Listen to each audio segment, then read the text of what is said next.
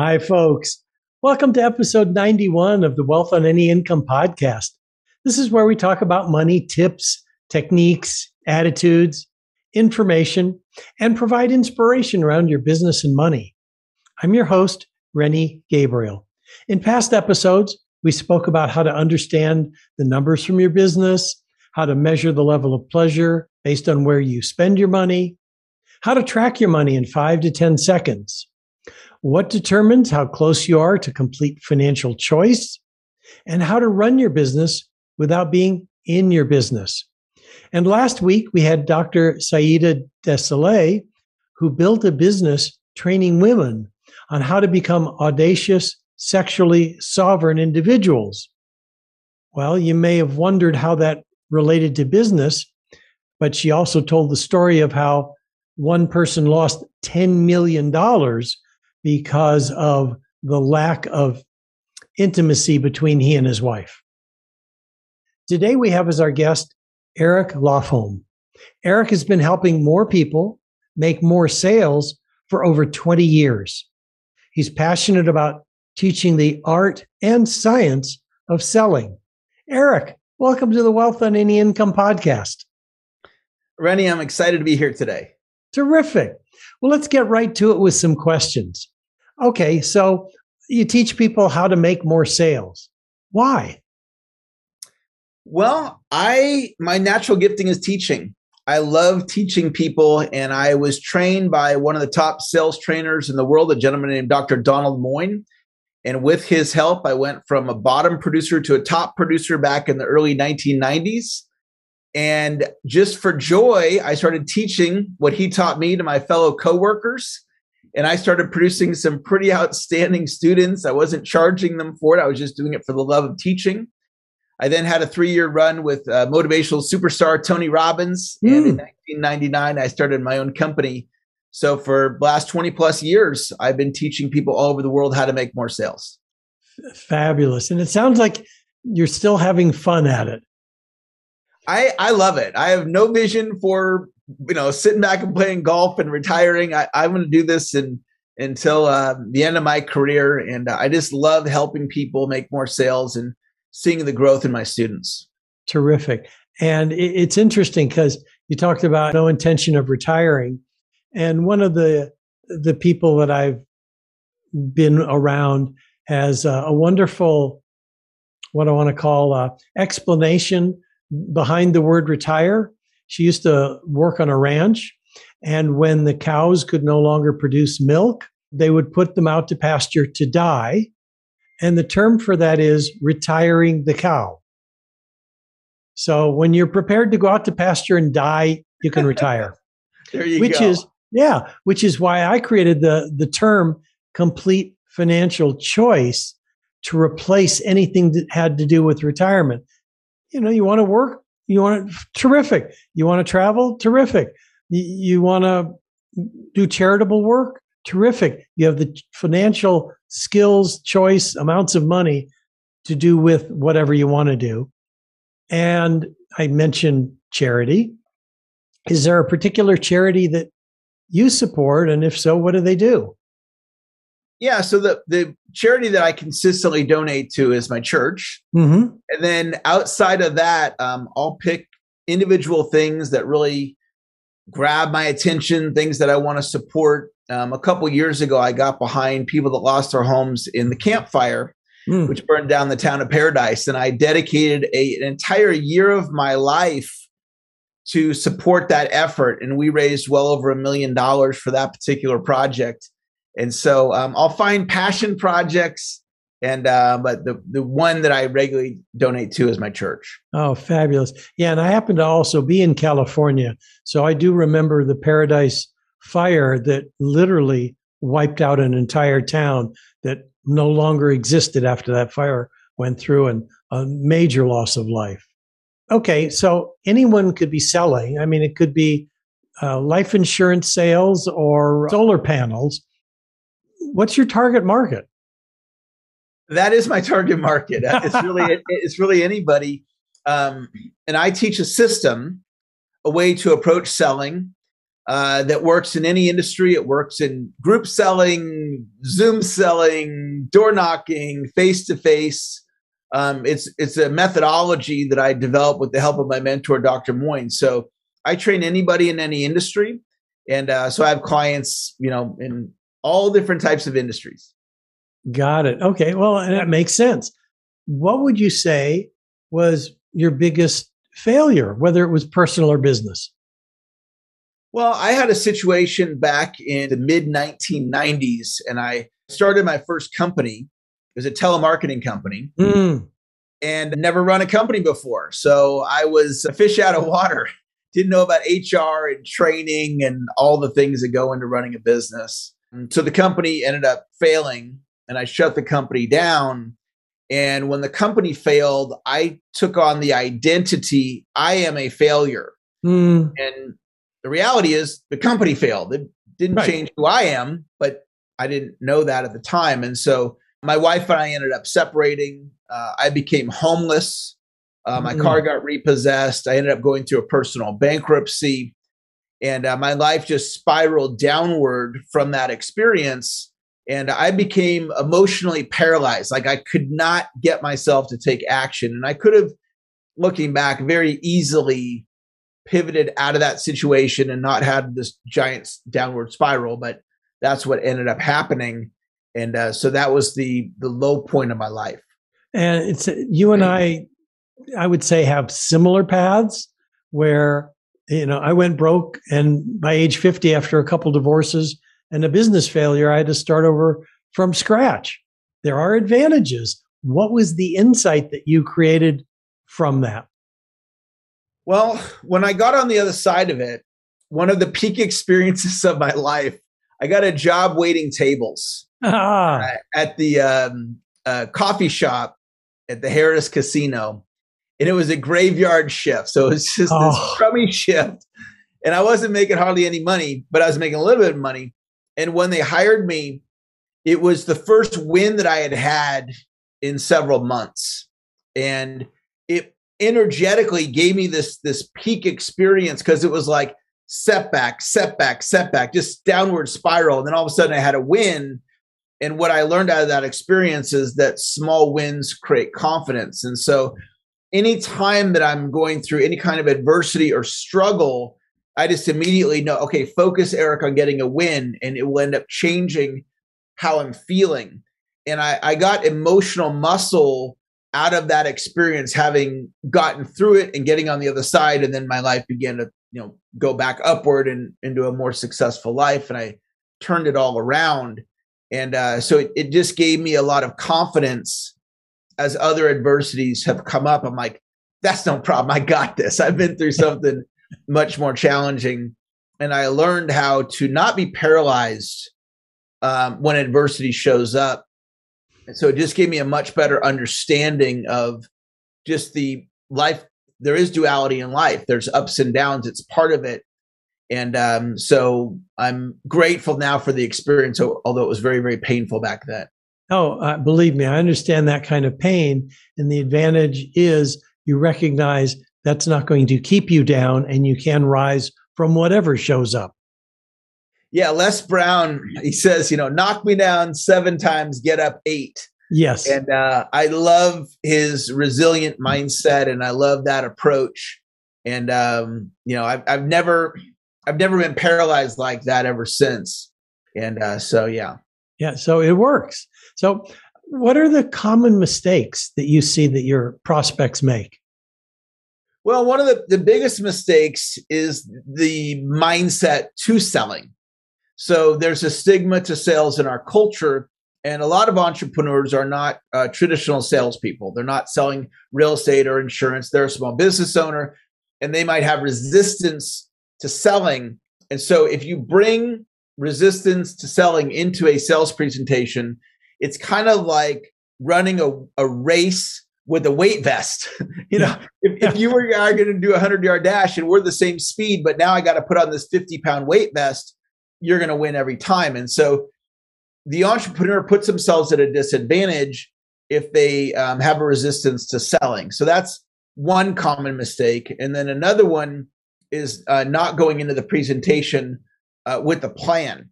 Many people wing it because they don't want to come across salesy. So their hmm. solution mm. to not being salesy is winging it. And I always say when you wing it, you get wing it results. So I'm all about preparation. I'm all about teaching people how to embrace sales if they resist sales. And um, one other very common mistake that people make is when they look in the mirror, they don't see the extraordinary human being that they are. And uh, likely when they were uh, a young child, parent, teacher, someone says something to them negative, and they've been operating in their life with a lesser view of themselves than who they are.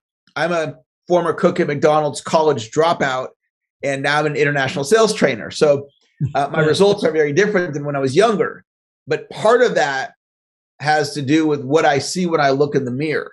I'm able to see the extraordinary human being that I am. Not saying that from a, a, a cocky or arrogant. No, no, I'm not hearing it that way either. But seeing as who I am and the value that I deliver. And as all of you are watching or listening to this right now, this podcast, that's you too. But not everybody sees themselves in the extraordinary light that they are. Yeah. And, you know, and when you're talking about having the wrong mindset or walking into a meeting, whether they're not prepared or lacking confidence or having resistance, when you compared it to one person running a race and another person running the same race with an extra 50 pounds on them, the interesting thing that I've noticed is the prospects that you might be speaking to see that weight that you don't think they see. They see the resistance that you don't think they can see. They sense that. Absolutely. And it shows up in your language.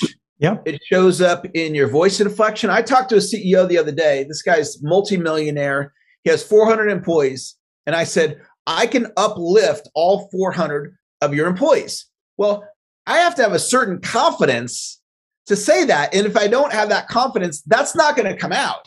That's right. Like my enthusiasm right now, I'm getting excited just talking to you about it, right? It's like if I'm not, if I don't, if I'm not able to express my true enthusiasm and the real value I can deliver, there's no way for him to then know what I can do for him. So he's going to make his decision based on a lower version of myself. And fortunately, I, I learned how to accept my greatness and, and to be confident within myself.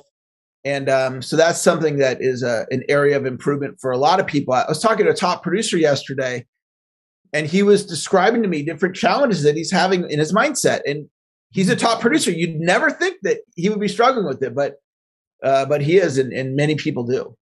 Yeah, you're absolutely right. And you know, your prospect can feel the confidence or the lack of it. That's right. So, well, give me an example of a case study to illustrate you know how how how your sales training worked for someone well one of my star clients uh, his name is kevin hudaba and he is a real estate agent and uh, in the year before he worked with me he had made $125000 and his goal was to make 250 mm-hmm. so he, he did half of his goal and he thought well shoot maybe i need some help because i on my own i, I didn't i didn't have the breakthrough i was looking for and so we started looking at all kinds of things, whether it was his listing presentation. He's a real estate agent. Mm-hmm. So how can we strengthen the listing presentation? How can we strengthen consistency of prospecting? How can we in real estate there's a lot of peaks and valleys, yeah. feast or famine, you know, whether it's it's uh the seasonal time, you know, the mm-hmm. transactions are down or the market or the deal falls out. So he has he's dealing with a lot of ups and downs in his emotions. And so we were working on how do you maintain consistency in your mindset even when you lose a deal? Mm-hmm. So he went from 20 deals to 80 deals. Oh. He built a small team. And what his big dream always was, was to be a real estate investor. So he started investing in real estate. He's still an agent. That's his like mm-hmm. cash flow, if you will. Yeah. Last year, he did a deal all cash from the money he had built up. I think it was like a $150,000 deal, somewhere around there. And it was like, he's in his 30s, by the way. Oh, who, yeah. who in their 30s are doing all cash deals for 150 grand? He's a future multi multi millionaire. He's just great with money, and so he's somebody who I've come alongside, mentored him, believed in him, coached him, and and he's just he's on the fast track to success now. So that's one example, one person that I helped. Uh, okay, it's the perfect case study. Um, now, for those who are listening, is there some valuable free resource that you can offer people that could support them if you know they're not working with you? Absolutely. Um, dailymotivationalcall.com. I do a free 15 minute call every day. Saleschampion.com. I give away uh, my PDF of my best selling book, The System. And I believe in offering things for free to let people have an experience with me. So if anybody's listening and you want to get to know me without making a financial investment, I've got several ways that I can support you through free trainings. And then you can get a comfort level. And if you have a need for a coach at a future date, then we could have that conversation as well. Now, you said something that I I'll need you to provide a link to me for the show notes. Something to do with a free 15 minute. Uh, what was it? So the website is dailymotivationalcall.com. And on there, every Monday through Friday at 745 Pacific time, I come on and do a 15 minute free motivational training. And so people from all over the world plug into this call, and uh, all the information is up at, at that particular website. Great. Okay. So I just added that to the show notes. Beautiful. So, well, is there a question that I should have asked you that would also give some great value to those who are listening? You know, when I prepped for this, had the question. I don't have it in front of me. Okay, well, I'll tell you what you answered. Okay, I need I, a little help because I prepared. Okay, the question you said you'd ask is, what advice would you give to your younger self? Yeah, and, and the so, answer you gave was that you would have learned the principle of investing at a younger age. Yeah, you know, Rennie, I love what you do because the world needs you and I needed you. I need you now, but I needed you even more when I was younger. And, and I was actually doing some investing when I was younger, but I didn't understand it. Yeah. So I, I bought my first property at 28. I had a 401k. I had uh, I was building up a cash value life insurance policy. And the mistake I made, Rennie, is I got into into some challenges in my business.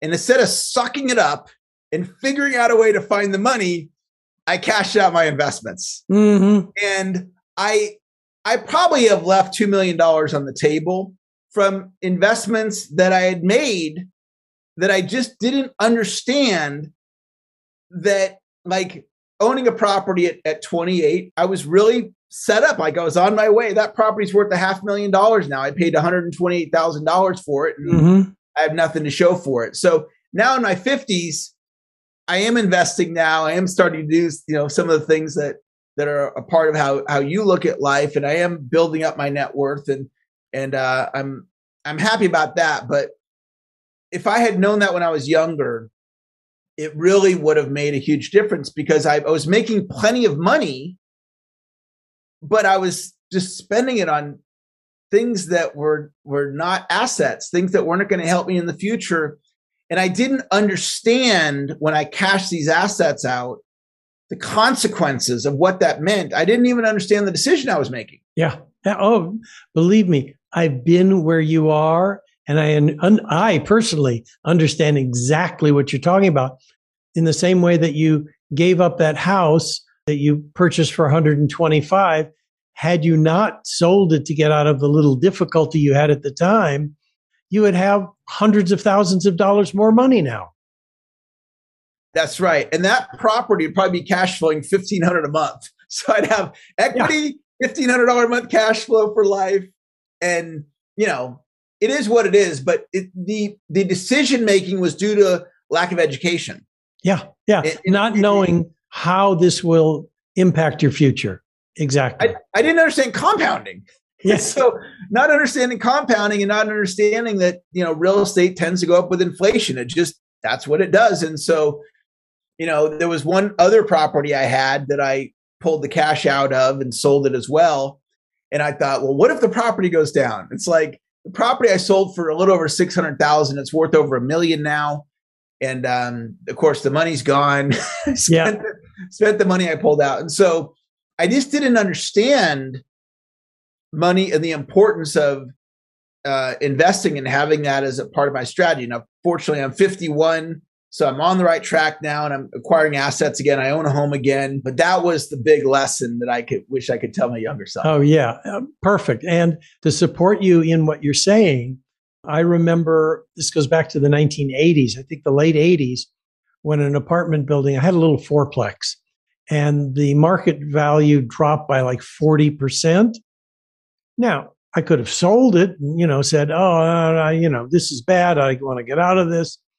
But instead, the rents still supported the property, so I kept it, and I ended up, you know, the the value returned. I ended up doing a tax deferred exchange when it went from, and I mean, it dropped to like six hundred thousand dollars. When I sold it, I sold it for one point four million. Wow. Well, it, it wasn't sold, it was a trade. And yeah. I used that to buy an eight unit from the four unit. Okay. Yeah. So you're right. I mean, you hold on to it, it does make a difference. Well, Eric, I want to thank you for being on the podcast.